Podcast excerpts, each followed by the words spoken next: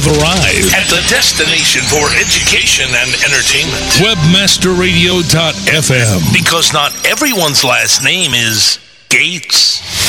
Webmasterradio.fm. We're everywhere. Stand by for the hook.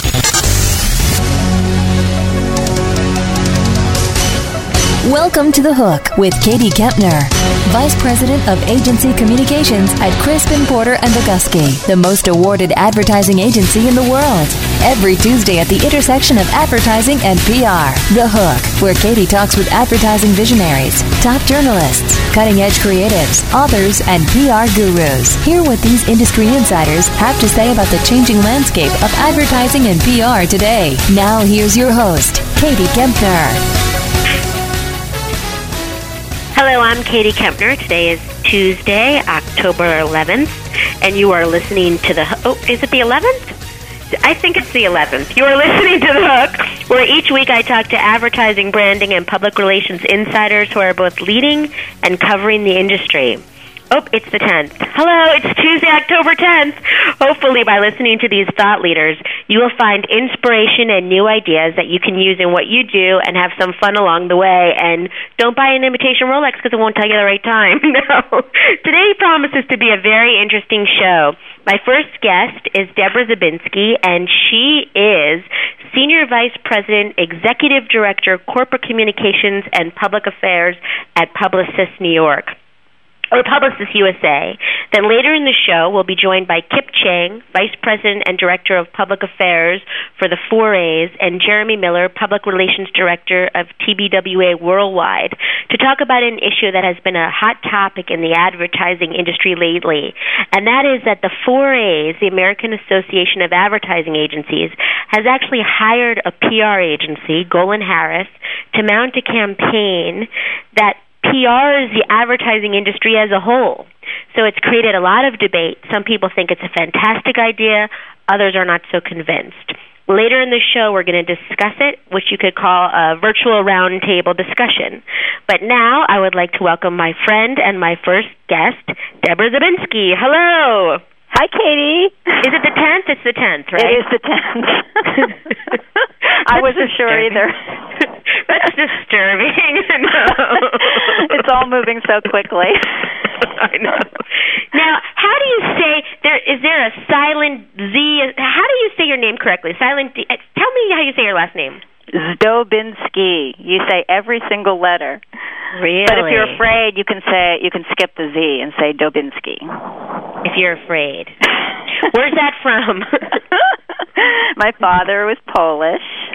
So okay, so if I'm name. afraid, I can just say Dobinski. Yes.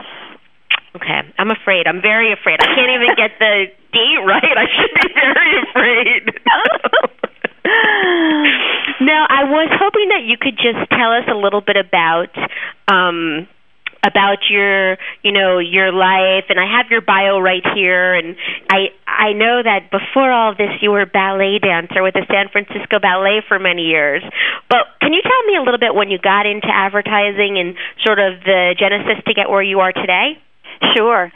Um, well, like you said, yeah, my first career was uh, prof- being a professional ballet dancer with the San Francisco Ballet, and um, then sort of sooner rather than later, I realized that I, that kind of career wasn't going to last forever, and so I was looking for my next step.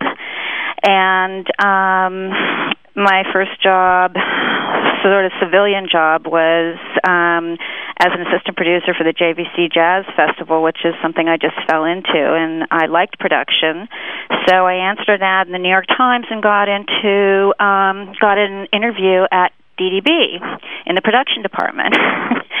and uh I the guy I interviewed with said, "Well, you know, you don't really have very much experience, but if you could be a ballet dancer, I'm sure you could do this job."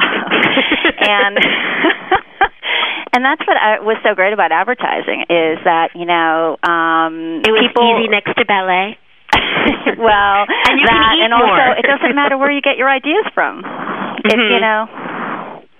It comes from everywhere, and people. It, you, that's that was what happened for me was I got a chance, and uh, you know, Mhm. even though I didn't have a background in it, and it turned to be a, uh, out to be a great place where um, I was able to flourish. And within a year and a half at DDB, I was director of corporate communications. So um, Wow. things moved pretty fast. Wow, wow, wow. And then you made your way over to where you are now? Yes, um, with a little pit stop on the way to um, a company um, that doesn't exist anymore, Bcom3, which was acquired by Publicis um, Right. a couple of years ago. So, Now, in your role now, I know you're responsible for raising the business and creative p- po- uh, profile of the Publicis brand in the U.S. and for press relations and internal communications. But now, is that for? I think some people get a little confused because there's Publicis the agency and Publicis the network. Correct. right. Welcome to my life.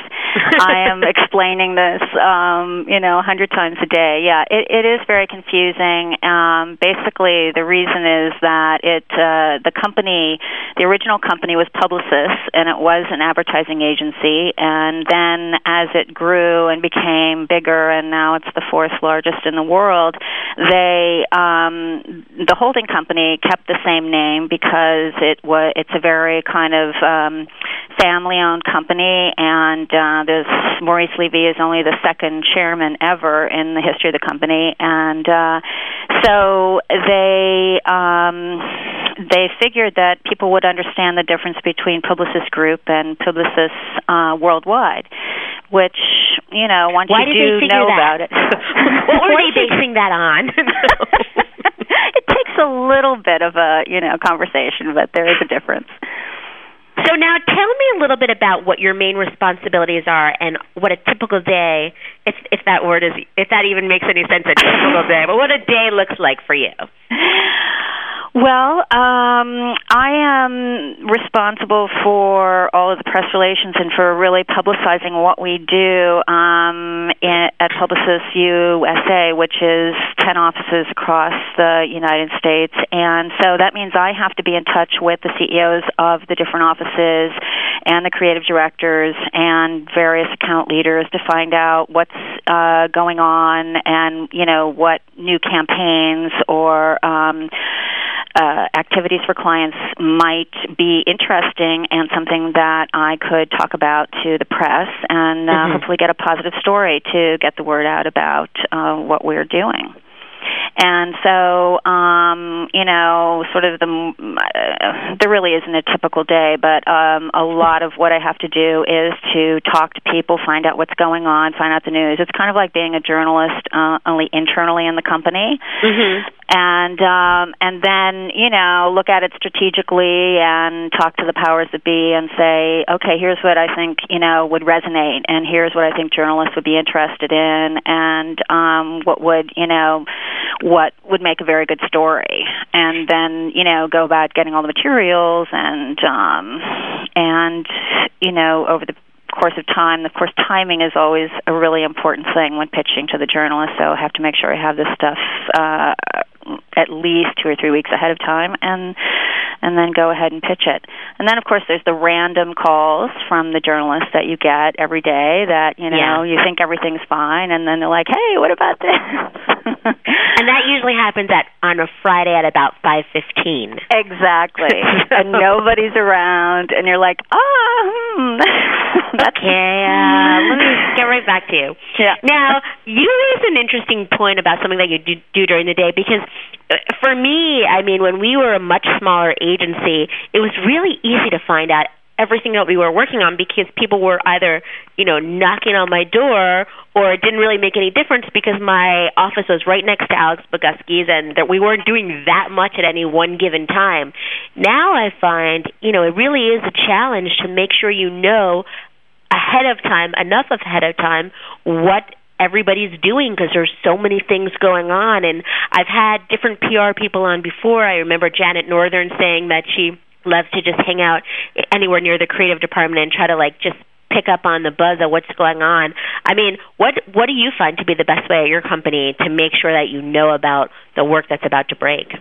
Um, well, I um, there's a couple of different ways. I mean, I do like to hang around the creative department and talk to people, but things are so busy that a lot of times, you know, that's just not practical anymore. Although it is the most fun way to get the information.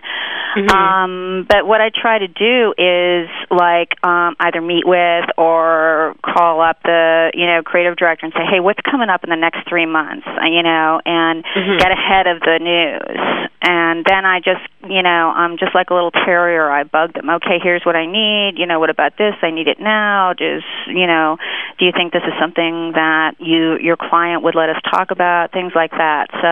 Mhm. um it's it's a bit of a process just because you know it's it's something you can't get overnight but it's interesting because you, every time you talk to them you find out a little bit more and you piece the story together and um I, I think that's really helpful So now, just talking a little bit about, internal communications, because that's certainly one piece of it. Yeah. Uh, What is it that in, internal, like internally, how are you sort of charged with overseeing the communications? Well, I guess there's two parts of it. One is that, you know, I work with our CEO to um, communicate sort of on a regular basis just to keep everybody informed, um, whereas I, you know, gather the information and help put, put it together um, for like a regular communication from the CEO to all of the USA employees. And then the other part of it is, um, it really well we used to have a newsletter but we're kind of you know we're kind of like rethinking what we're doing given this Mhm. new web point two world and um 2.0 world and that you know we're uh, we've sort of gone on a hiatus of that for a moment and we're looking into other ways possibly you know a blog or An internet. um, just something a little more two way a little more up to the minute and um something more fun Mhm. Hmm. We we have an intranet that uh, we have had for a couple months. It's really cool and it's very interactive. So Is uh, it is that is it like a blog or Um, it is a posting of all different things about the agency that continually changes, almost like an electronic newsletter. But then there's also a place where about different things you can talk, you know, like a blog. uh huh? So That's cool. It's very cool. But now there's so many other things that I want to ask you, but I'm being told that we need to take a little break. Okay. So let's take a little break, and we'll come back and try to ask you as many questions as we can get in. We'll be back right after this. okay. Sit tight and don't move. The Hook will be back after this short break. Want a hot pod? Load it with webmasterradio.fm and play with us all day long. Webmasterradio.fm. We're everywhere. Attend the Public Relations Event of the Year, the 2006 PRSA International Conference, benchmarking your public relations strategies with the best. Conference registration gets you insider access to dynamic speakers and unparalleled strategies and networking events. Register at prsa.org to receive a $100 early bird discount off your registration. Qualified non members will receive a bonus one year PRSA membership. Visit prsa.org for details. Webmasterradio.fm, the official radio network of the 2006 PRSA International Conference. Wow, looks like you caught another one. Yeah, thanks. That uh, makes 23 so far. You're kidding me. I haven't caught a thing yet. Really? Well, what kind of bait are you using? Same as you. Well, then maybe it's where you're fishing. What do you mean? Well, if you want to catch fish, don't throw your line out in the middle of a big lake. Take a smart look around for where the fish congregate, like over by this log. So I just have to look smart, huh? That's right. It's all about fishing where the fish are. Learn how you can fish where the fish are. Go to signup.looksmart.com. Signup.looksmart.com smart.com. Now, experience the future of web design and development with a whole new level of efficiency, expressiveness, and simplified workflow. Introducing Studio 8, a compilation of the latest releases from Dreamweaver, Flash Professional, Fireworks, Contribute, and Flashpaper, sure to inspire you to create superior online video sites and mobile content. And now, through this exclusive webmasterradio.fm offer, listeners can save a whopping $100 off Studio 8. Visit the online store at adobe.com or contact Adobe Customer Services and provide promo code Webmaster Radio in order to receive your discount. Studio 8, your way to create. Dishy Mix, the soap opera for the Internet Society. Susan Bratton dishes up delicious news and gossip while interviewing the glitterati of the Web 2.0 world. Dishy Mix, Thursdays at 2 p.m. Eastern, 11 a.m. Pacific, only on WebmasterRadio.fm. Get hooked, wrapped, and dished. All week long on WebmasterRadio.fm. Your destination for education and entertainment. WebmasterRadio.fm. We're everywhere. Now back to The Hook. The intersection of advertising and PR. Only on WebmasterRadio.fm. Now, here's your host. I'm Katie Kempner. Today is most definitely Tuesday, October the 10th, and I, I'm not going to be frightened saying this, I'm talking to Deborah Zidabinski, my friend, Senior VP of Corporate Communications and Public Affairs at Publicis USA. Hello! Hi!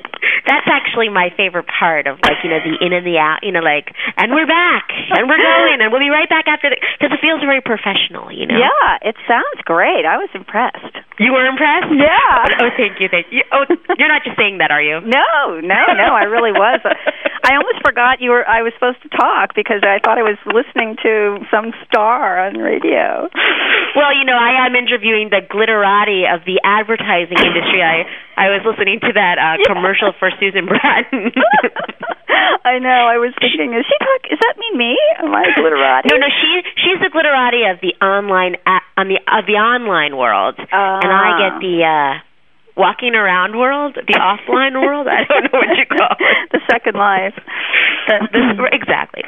So now we were talked a little bit about you know the best way to try to find out what work is going on and you guys are Mhm. always doing so much stuff i was wondering if you could just sort of give a little case study of maybe one of the coolest things your agency did recently and how you were able to promote it Um, well, I think um, that this summer we um, we one of our big clients is T-Mobile, and um, we uh, did the campaign to launch the Sidekick 3, which is the newest iteration of Sidekick, um, and um, you know a very popular mobile device.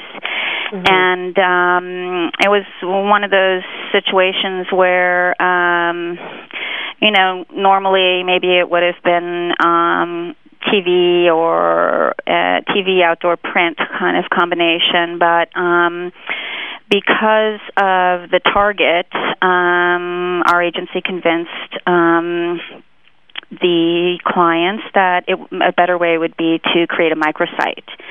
And so um, they created this really cool microsite that's like a social community. And um, when you go there, you you know just sort of can wander around, and different things pop up, and there's games and stuff that you can play. And um, so it was, you know, I kept hearing about this. Oh, you've got to find out about Sidekick Three. You've got to find out about it. And um, so I, you know, this was a little bit of a challenge because it wasn't the uh, sort of regular creative team. There was a um, new interactive director there, and he was kind of his baby. And so I Mhm. got that information that way. And they sent me the site, you know, a link to the site, and got to play around with it and stuff. And um, then um, we it it just happened to work out that um, Adweek was doing a um, kind of a roundup story, but they were you know singling out like some of the top marketers that were using um, non-traditional media, and so Mm-hmm. um, we were able to arrange it with the clients to talk to them, and they got you know some great uh, visibility in the story, and it was a cover story, and it was. Um, just uh you know one of those things where the timing was right. It was a really cool um site and a really a different way uh to engage the the customer and the um target audience of the brand. So that was really fun. Now let me ask you something because somebody who who's listening who um might be interested in finding this out. So how did you know that Adweek was doing a trend story? Do you have a contact there who, that you stay in touch with who told you or Yeah. how did you know about that?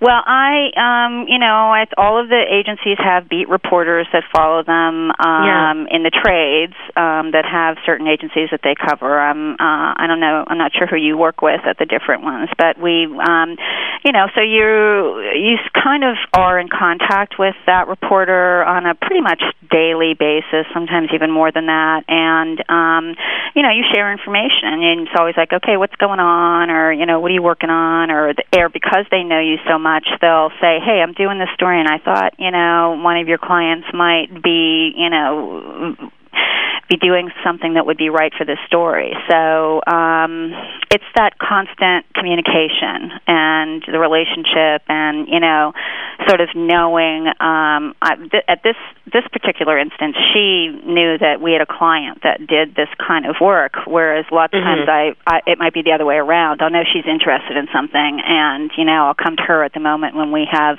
you know, kind of a nugget that she might be interested in.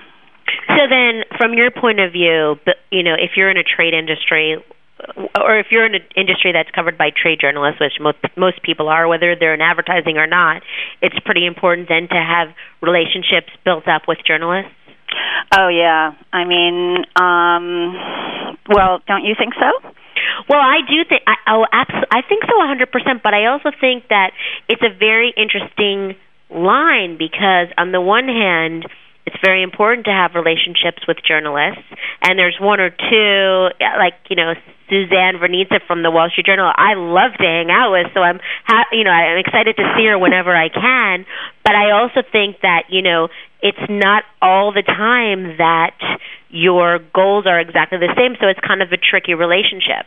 Yeah, well, you're absolutely right there. It is a it's a it's a very um, interesting relationship that is based on trust and respect, and um, you know, and I think that it's that's why it's it's even more important to have a good open line of communication with, you know, a reporter whose job is it, it, we we both have a job to do. You know, it might Yeah. be that reporter's job to cover what's happening with your agency, and um, you know, I mean, the thing is that if if there's a trust, you know, built up in that relationship, then I think you know, in the tougher times, um, you have sort of you know equity in the bank to really, um, you know, maybe there's some kind of rumor flying about, and it and and you know, it's not true.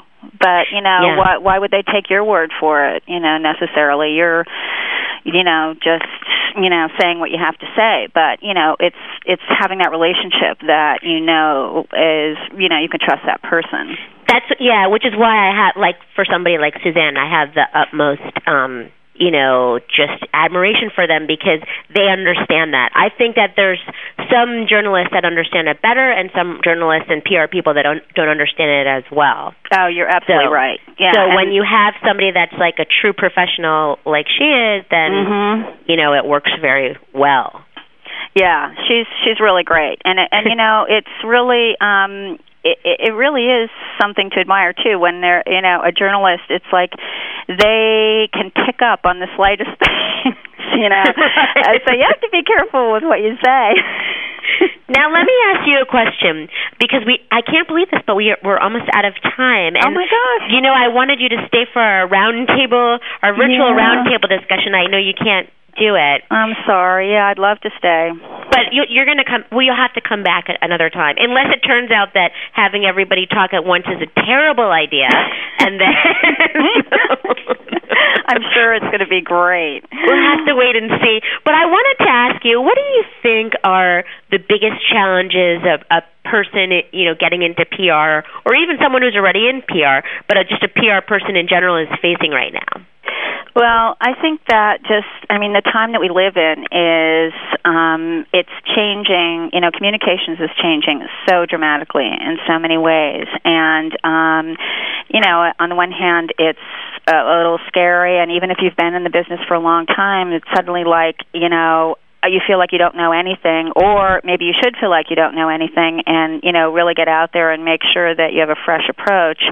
Um so it's a little scary but at the same time there's so much opportunity. And i mean the the thing that's i find most interesting about the field is that you uh it's quick moving uh interesting characters. Like it's sort of you know every things new and different and exciting things happen every day. And it's like not only are you in the middle of it because um you know it's it's it's competitive and you want to have the word out about what your agency is doing in those exciting areas too but it's just it's like you're constantly learning something. So um you know i think that's the opportunity and the challenge the change to be able to embrace it to be able to have a fresh approach. If you've been in the business for a while if you're new just know that you know how if if you're the kind of person that likes um change and new things and learning about it and becoming an expert very quickly then it's the place for you. That's a very very good answer. I have one more question. What's your favorite restaurant in new york that is a question I've decided to start asking people because I personally like to know.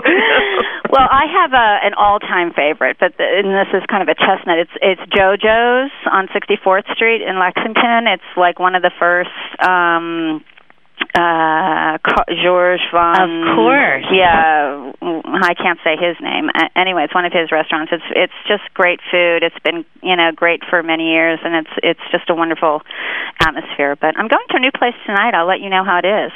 I have a very funny story about JoJo's, but I'm not going to say it here. I'm going to have Okay. to email it to you or call you later. All right, sounds good. so thank you so much for joining me. Oh, thank you. I'll talk to you soon. Okay. Take care. You too. Bye-bye. Bye bye. Okay, we are going to take another short break, and when we come back, we'll be speaking with Kipp Cheng and Jeremy Miller in a virtual roundtable discussion. We'll see how that goes. back after this. Sit tight and don't move. The Hook will be back after this short break. Blog, blog, blog. Webmasterradio.fm. We're the talk of the town. Webmasterradio.fm. Thanks for listening. Webmasterradio.fm. We're everywhere. With over 30,000 clients and eight years of experience, WestHost is not your basement hosting company. Starting at $3.95 a month, WestHost offers the lowest price virtual private server technology in the industry. Yet they don't sacrifice their world class data center or superior 24 7 client support. Sign up at westhost.com today and get the hosting technology and real support your business needs at prices you can't find from other hosts. Westhost.com. That's westhost.com. W E S T H O S T.com. When you expect more from your web host. Best of the Web, the Internet's oldest directory, BOTW.org, since 1994.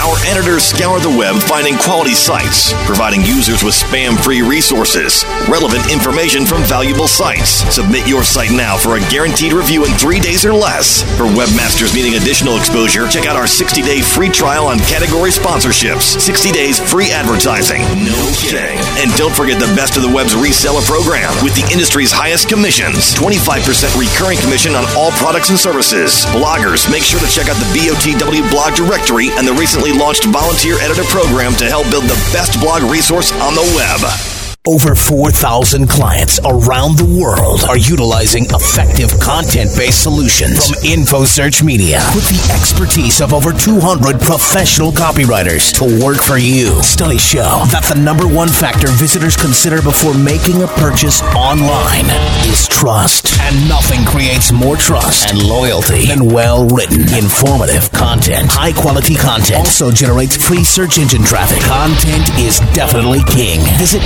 InfoSearchMedia.com today. If you haven't made plans to attend the PRSA 2006 International Conference, well, WebmasterRadio.fm, the official radio station of the PRSA 2006 International Conference, is dedicated to bringing you the best coverage to keep you informed before you arrive. Webmaster Radio brings you the PRSA pre-conference special, Thursday, October 12th at 3 p.m. Eastern, 12 p.m. Pacific. Representatives from PRSA will update you with all the last-minute details you need. That's the PRSA pre-conference special, Thursday, October 12th at 3 p.m. Eastern, 12 p.m. Pacific, only on WebmasterRadio.fm. Remember to tune in for live continuous coverage from the show floor, November 11th through the 14th. Log on to www.prsa.org for more details. For the best in trade show coverage, it's webmasterradio.fm. We're everywhere. Learning how to monetize your domains. Zero dollars. Listening to affiliate marketing tips on your iPod. Zero dollars. Getting the latest search news on your cell phone. Zero dollars. Listening to Dave N talk about garlic breath. Well, worthless. Webmasterradio.fm. We're everywhere.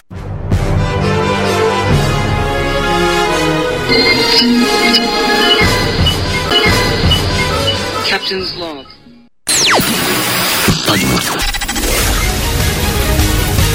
Now back to The Hook. The intersection of advertising and PR. Only on WebmasterRadio.fm. Now, here's your host.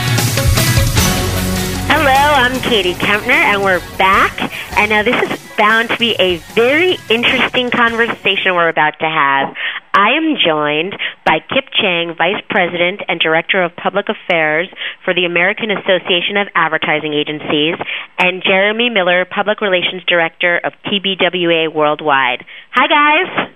Hey, Katie. Hey, Katie. so now, let's see how this goes. Um, I think first what we should just talk about is, you know, I had mentioned at the beginning of the show before you guys joined us that the four A's were Kipp is a senior member of, that they hired a PR agency, GolinHarris, to mount a campaign and actually do PR for the advertising industry as a whole. And it's created a lot of debate. Some people think it's a fantastic idea, and others are not that convinced. And I thought maybe Kipp could talk a little bit about um, exactly what it is that's happening, and then Jeremy and I can weigh in. What do you Sure. think? I I think that's great. If that works for you, Jeremy. Yeah, absolutely. All right, Kipp. So why don't you, you know, Advertising Age reporter several weeks ago um, wrote about this, and maybe a little prematurely. Uh, wh- why don't you tell us the genesis of everything? Sure, absolutely. I mean, as you know, as you know, but maybe some of your listeners don't know, the American Association of Advertising Agencies, or the 4As as we're known, we're the National Association for Advertising Agency Businesses, and our job is to work on the behalf of our members who are advertising agencies. So that means that we advocate uh, on their behalf, we uh, communicate about the industry, and basically we are here as a resource for advertising agency businesses. So it would be a natural transition for us to mount a PR initiative about the industry. And, you know, as you know, was reported in uh, the uh, September 25th issue of Advertising Age, it, it, it sort of caused a bit of a ruckus, and I think it, like you say, there are some people who think it's a great idea and some people who don't think it's such a great idea. But what what I'd like to do is sort of explain uh, it a little bit more clearly because I think it's been misreported a bit.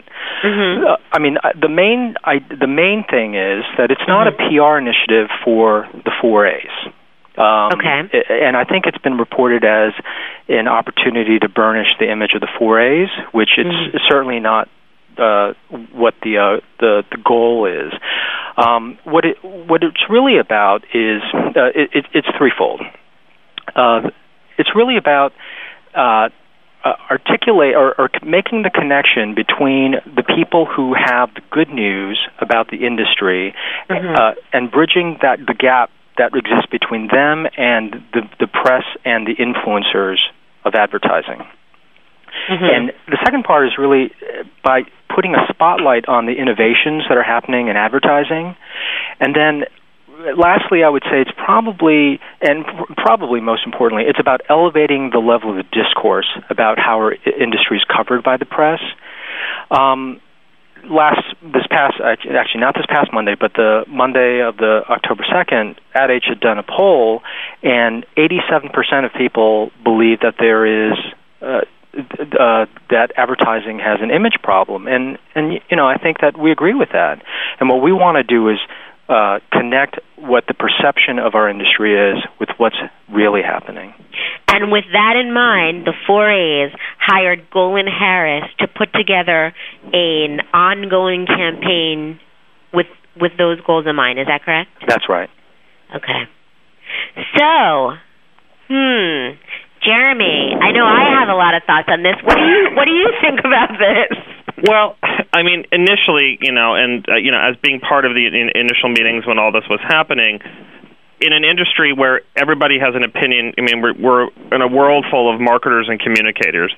So, you know, planting a seed like that and opening it up to a forum and allowing everybody to speak, everybody's going to have an opinion one way or another, and I think that's a little bit of what we experienced on the the announcement of this.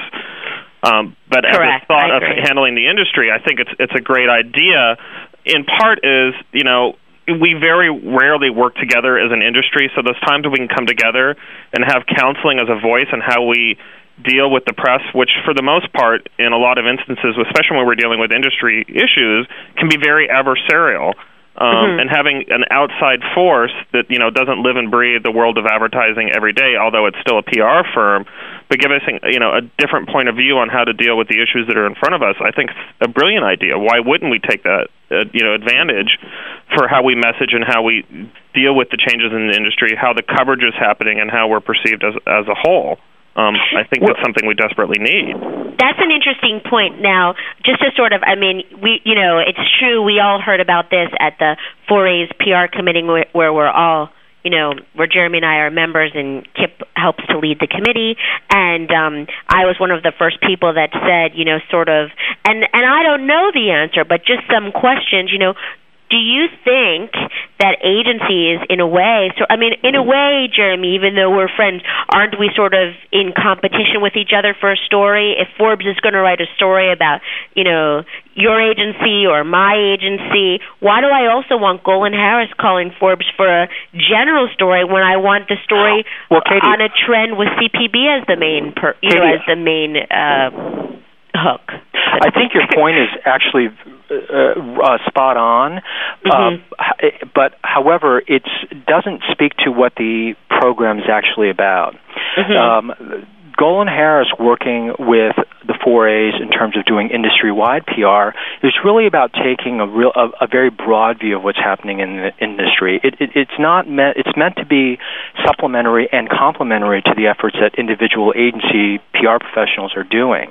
And so mm-hmm. in a way but it's about having sort of an outside objective point of view, looking at how these different pieces come together and being able to put together uh, an idea or a story idea that an individual agency may not be thinking of or may not have on their own agenda. I mean, uh, one thing that I thought was interesting with your conversation with uh, Deborah earlier was you know, she was saying that part of her job is sort of like being a bit of a journalist. She has to gather a lot of information and then synthesize this information and then put it out there. Mm-hmm. Now, the, the relationship between and and then subsequently you talked about sort of the tricky relationship between uh, reporters and editors and PR professionals at agencies. I think one of the great benefits of having an outside PR counsel is that mm-hmm. they won't uh, it, it, that uh, relationship, the individual personal relationship that you have with the journalist, it, it won't be compromised or uh, affected insofar as GolinHarris will be be taking stories um, or uh, packages of stories that may may sometimes involve Crispin, may sometimes involve TBWA, but maybe not. And if if it doesn't fit, it, it won't be included. Do you know what I mean? Yeah, you know, you raise a very interesting point because and don't you think that a reporter prefers to talk with the PR person at an actual agency or somebody like you that you know is from a you know a, think trade yes. organiza- organization as opposed to talking to a PR person who's then one more step removed from the actual Yeah, story. I think you're right that they're not going to want the gatekeeper as a filter. Yeah. Um, you know, we know that. I mean, for you know, and I'm sure you and I both deal with that. You know, the reporters we deal with day to day hate the fact that they still have to go through us instead of picking up the phone and calling, you know, Chuck or Alex on your side or Tom on my side. And then it's, they're one know, more step away from that, right? from that. But I mean, obviously we have a job and they respect that. But I Mhm. also think there are times for you know for the industry, especially on bigger, broader issues, where we're being approached as an industry to talk, where Chuck might be quoted or some of our other execs, and having Mhm. sound points of view from the industry standpoint, where they're important. You know what you know minorities in in advertising. Um, you know if obesity starts coming into fast food advertising, all the issues that rise up, and you know we're asked to be experts on having you know a similar point of view across the industry and having a PR firm that can help with those issues and Mhm. those broad articles that come up. I, I think we need it.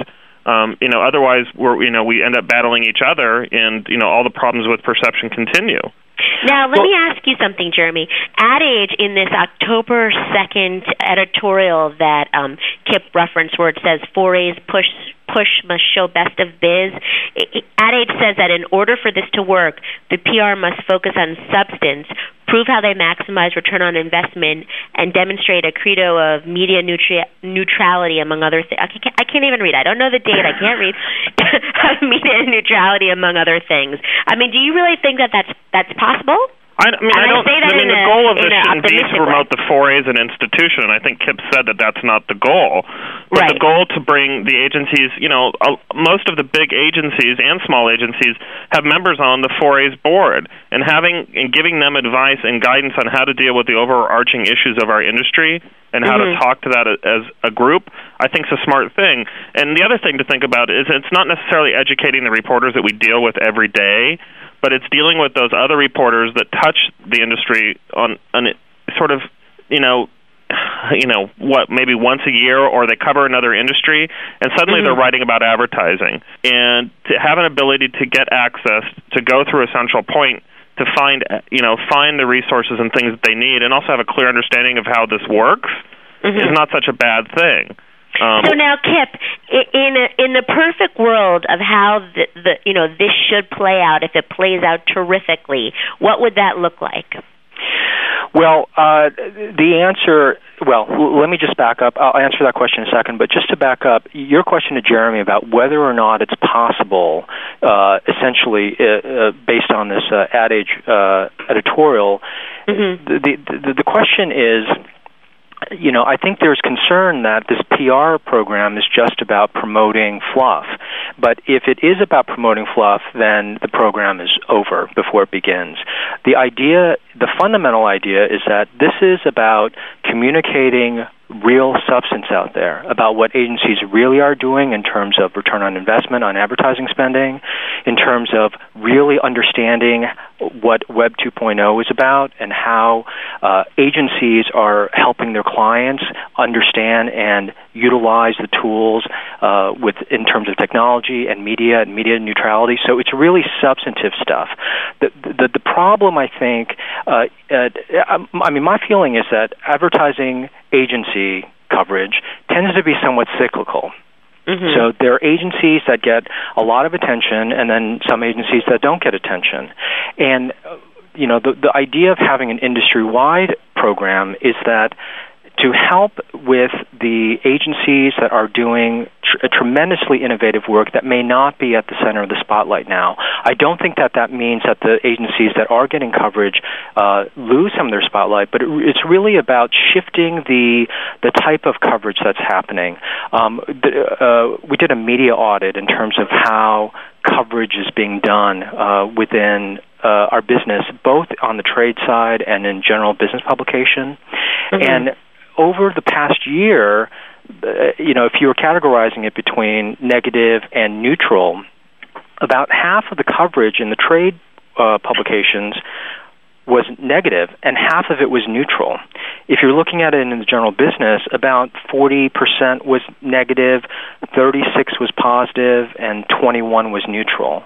So it's really about shifting the pie so that I, I you know, I, I have no um belief that th- what will be success is 100% positive coverage because the truth is there isn't, and nor, nor should there, nor should there be. You know, but it really is about getting the truth out because it cannot. This industry cannot be 100% bad. It cannot be 100% uh, agency executives are clueless. You know, and and I think that that's sort of the the position that we're coming from, which is mm-hmm. that if Mm-hmm. we can shift the scales a little bit so that the coverage is more balanced, because if it's half negative and half neutral, that's certainly not a balanced coverage of the industry. I mean, do you think though, you know, be, I've heard people say this before, and I don't necessarily degree, disagree with it, that the industry as a whole, the advertising industry as a whole, is a somewhat self-loathing business. I mean, we go to a lot of conferences and people talk about what a bad image we have. I mean, are we sort of doing it to ourselves in some ways? Um, you know, I, I've been reading a lot of that stuff. Like, what's the problem? You know, what is the chip on the shoulder that advertising people have, and they need to get over themselves? And why do we need to celebrate? Why do we need to pat ourselves on the back? Well, you know, the truth is, um, I, th- part part of business and part of doing good business is recognizing what's good in your business and and I, I think that to you know I, I don't necessarily believe that their advertising people have a chip on their shoulder Mm-hmm. i any more than I believe that people who work in uh, media have a chip on their shoulder, or members of the press have a chip on their shoulder. It it, it depends de- specific on the person, but if if there's this sort of general perception that people in advertising have a chip on their shoulders, then th- to me that's sort of a public relations problem because. Mhm. I don't think that there's a general perce- perception that people who work on the press side have a chip on their shoulders, but certainly Jeremy and Katie, you and I know that there are people who have a chip on their shoulder. So I, I think that you know it's the, the the perceptual problem is not going to be addressed entirely by public relations, but certainly that's part of the program. You know, I mean, marketing communications is the whole breadth of things, and so. Right. Well, one of the th- I mean, there's a, there's a couple things from, on my side that you know. First of all, as an industry, we sh- we certainly whine about how we get covered quite extensively, and there's a lot of people that do that. Um, and, and it, it's an interesting, you know, everybody wants the coverage, but instead of you know building to where the trends are, we try to we battle we battle change tooth and nail from happening. Um, you know, if you look at how you know look how advertising ages evolved just in the last couple of years in terms of their coverage. You know, campaign stories are almost completely out of the magazine unless there's you know a real strong media component to it. So how we get covered and what's going to get covered in the industry has drastically changed. So that's number one. And the other thing that we deal with, and you know, you know, and I hear this from Lee. The reality is we're interrupting people's lives. You know, so unless we're doing it in a way that they accept us into their living rooms and into their lives, it's going to be an adversarial argument all along because Mhm. you know let's be honest most of the advertising out there disappears off the map you know the days of when you had just a good campaign and it getting noticed and coverage are gone um, you know you have to have something that's you know really on the cutting edge or breakthrough or entertaining or changing the model for for everybody to stand up and take notice and for consumers to react to it so getting everybody off the fence and changing that attitude, that's you know, it's part of the argument. You know, Mhm. you know, if you think about it, 90% of what out there is out there, you know, doesn't even meet the great standard, and that's what's getting coverage. It's that last, probably even 5% nowadays that even gets pickup. So the majority of what we do disappears off the map, and no one wants to talk about it, and we whine about it, but it's the reality of the business.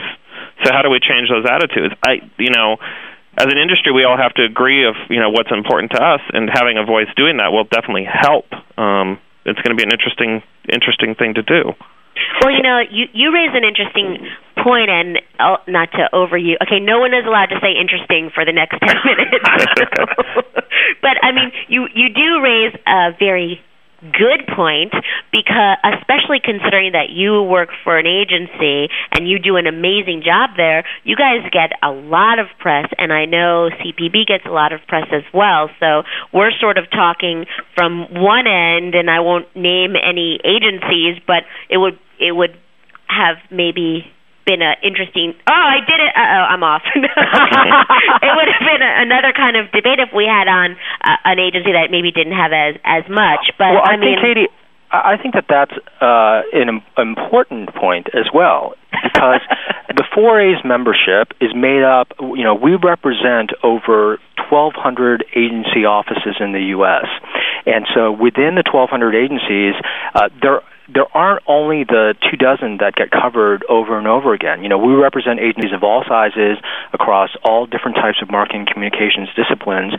And I, I think that there's a great opportunity for us in this uh, public relations initiative Mm-hmm. to help to identify those people who are working uh, who do have the great ideas. I mean, one of the things that came up in Advertising Age uh, today is why is it that you go to every conference and nobody says anything controversial? Everybody's sort of walking the party line and trying not to dis- uh, rock the boat. The irony being that this this industry is about, as Jeremy says, some kind of disruption. It's about shaking things up a little bit, and so. Uh, you know, you may know individually at CPB and at TBWA who your disruptive voices are, who will be great, you know, to be great for the influencers and the press, but you may not know together. And I may know a little bit because I know the people within the PR committee. But the, and this is all about the gatekeeper question that you have. Mm-hmm. But to be able to have somebody who can look at this from a 50,000 foot point of view and then narrow in on the individuals rather than being uh, being at the individual level and then trying to back up, I think is much harder. Um, you know, I, I mean, I think what, what was interesting what Deborah said earlier. You'd asked her, you know, what was a really fun, interesting that you did, and she was talking about a, the T-Mobile campaign about the social networking website Right. that they did that they got their uh, their client to buy off on. And to me, that's a really excellent example of the types of stories, and and she, very fruitfully, she got it covered in Ad, Adweek, but there's a lot of things, you know, it, when we ask our members, well, what's the most creative thing you're doing? What's the most interesting thing you're doing? You know, nine times out of ten, it's not an uh, it's not a 30 second commercial. It's something else. It's you know, it's about utilizing social networking or word of mouth or something. And I hate this term, but some kind of non-traditional way of approaching a, a brand message. And but I'm not sure that the coverage reflects that. The coverage seems to be agencies, uh, you know, in the uh, capital A agencies as a whole, all they're doing are 30 second commercials. But the truth is actually very different from that. And that's really what we're trying to get out there uh, with this program. And where you're trying to get it get it out, sort of circling back to my perfect scenario. This Yeah. isn't so much within the trade magazine industry, is it? I mean, certainly tr- trades are an important part of uh, sort of the interaction between the media and this industry. Um, but you know, I think that there's uh, as Jeremy was mentioning, there may be people who cover advertising uh, sporadically, um, but what's I, I, I feel like what I've what's been happening for me, I, I feel that there's an increase of calls that I get from people who don't cover an advertising beat per se, but may cover Mhm. a business beat. And the impact of advertising, and, and actually, let's not use the word advertising. Let's use marketing communications. Sort of touches on a lot more things these days than they have in the past. And you, you know, I, I think that there's a really a tremendous opportunity because you know now we're talking about media, consumer generated media. We're talking about word of mouth, and all these things at some point were developed or affected by or connected to an advertising agency. And you know, we represent advertising agencies, and I want advertising agencies to get their fair credit. So then the perfect scenario would also would lean more heavily on stories sort of in business and in the in print in business or are we also talking No, you want more people on the Today show or No, I'm I just mean- trying to understand what the perfect setup is. Well, just to just to uh, say for the record, we're still in the process of developing the the, the fine details of how the Mhm. program will roll out. But certainly, I can imagine that it will go beyond simply just getting the editors and reporters from the trades to uh, sort of quote like us more, which is really not that liking or not liking is not part of the scenario. It it really is about being able to articulate clearly what the business opportunities that agencies have uh, created to help their clients. So, and that could manifest itself in in the trades, it could in general business media and radio. Mhm. You know, just it, it really just about uh, shifting the conversation, really, and that conversation can be had anywhere. I, and it, Katie, and back to the point because we had this part of this discussion was, you know, selfishly as an agency, do I want to share, you know, the spotlight in terms of leadership or direction of who we are with another Mhm. agency? I mean, the simple answer to that is more likely than not no. As much as I can have that uh, be about us, showing us as the thought leader, showing us as driving the industry. I mean, that's the Mhm. battle that we're going to have, obviously, in how we move forward with this. I mean, if I have a breaking campaign that's breaking into new media, and look, you know, Katie, you guys do this quite often, where you're the first mover in a lot of different categories, and the work tied into the media is getting you the coverage. You know, do you want the reporter playing with somebody else? Probably not. So you know, it's going to be it's going to be an interesting thing as this starts moving forward to see how that balances out, and you know, bringing in more voices to give more validity to what we do, and the you know, and challenging it to be more than just a one-off from a great agency. That this is the drive of the industry, and this is how we're doing things.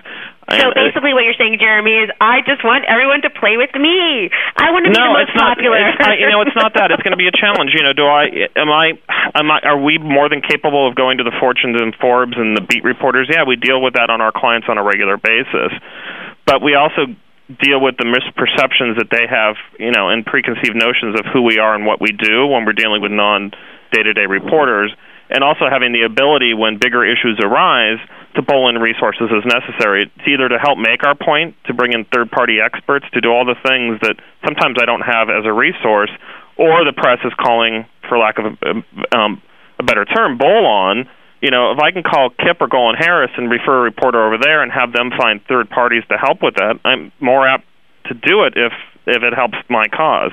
And that's mm-hmm. absolutely right because Jeremy, I don't. What I want is I want TBWA to get that spotlight story. I want CPB to get that spotlight story, but that that the PR program doesn't exclude that. You know, it, it, a great story in Forbes or Business Week about CPB.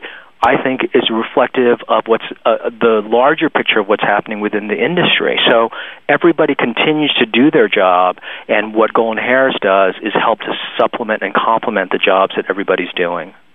That makes a lot of sense, and and the truth is there can only be so many stories about CPB or TBWA or or any one particular agency, and in fact, I found from my side, and I bet you feel the same way, Jeremy, that I'm looking more and more to pitch trend stories myself, just because you know CPB's been out there quite a bit, and there's only so many times people want to talk to or read about the same agency.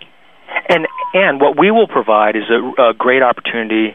Uh, you know, uh, Jeremy saying, "Hey, you can call Kipp or call GolinHarris, and we can have the five people who can talk about engagement because you're working on something that's specifically related to engagement, or we can give you the five experts within the industry or within academia who who can under, talk about social networking." And Mm-hmm. it, it may, I think it'll simple. It, it sounds complicated, sort of as we're cooking the soup, but Mhm. when the soup gets presented to you at your table at JoJo, it'll be delicious. I think and you'll tell us the JoJo story later. well, I mean, think about it too. I mean, if you look at you know who the industry goes to, so you know third party sources. You know, it's Al Ries and Jack Trout, and you know a lot of other people who have their own agendas. I mean, and while you know they're very good at what they do. They're not representing the industry because most often than not, they're in an adversarial voice. The press is looking Right. to stir up things. Right. So, And we that's will, not to say that they should be ignored either. And we are out of time, but I want to thank both of you, Jeremy and Kipp, and Deborah earlier for joining me today. This has been a very a terrific and uh, thought-provoking show. So thank you to both of you. Thanks, Katie. Thanks, Katie. And thank you for listening. That's all we have time for today. But please join me Tuesdays at 2 o'clock at the intersection of advertising and PR for The Hook. Have a fantastic day. Bye bye.